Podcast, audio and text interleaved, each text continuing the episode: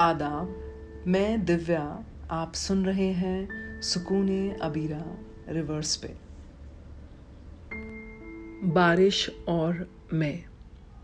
आज इन बूंदों को पकड़ लंबी सी रस्सी बना, बादलों में गुदगुदी कर आती हूँ। वहीं बैठ चाय की चुस्की भी ले आती हूँ। अकेले ही सही, कुछ तो वक्त कटेगा, सिर्फ़ बारिश, बादल और मैं। जाने दो ना। आसमां के स्याह होने से पहले लौट आऊँगी। अच्छी बच्ची से? तारों के निकलने से पहले चौखट पर आ जाऊँगी। पर सच, आज मनमानी करने दो ना।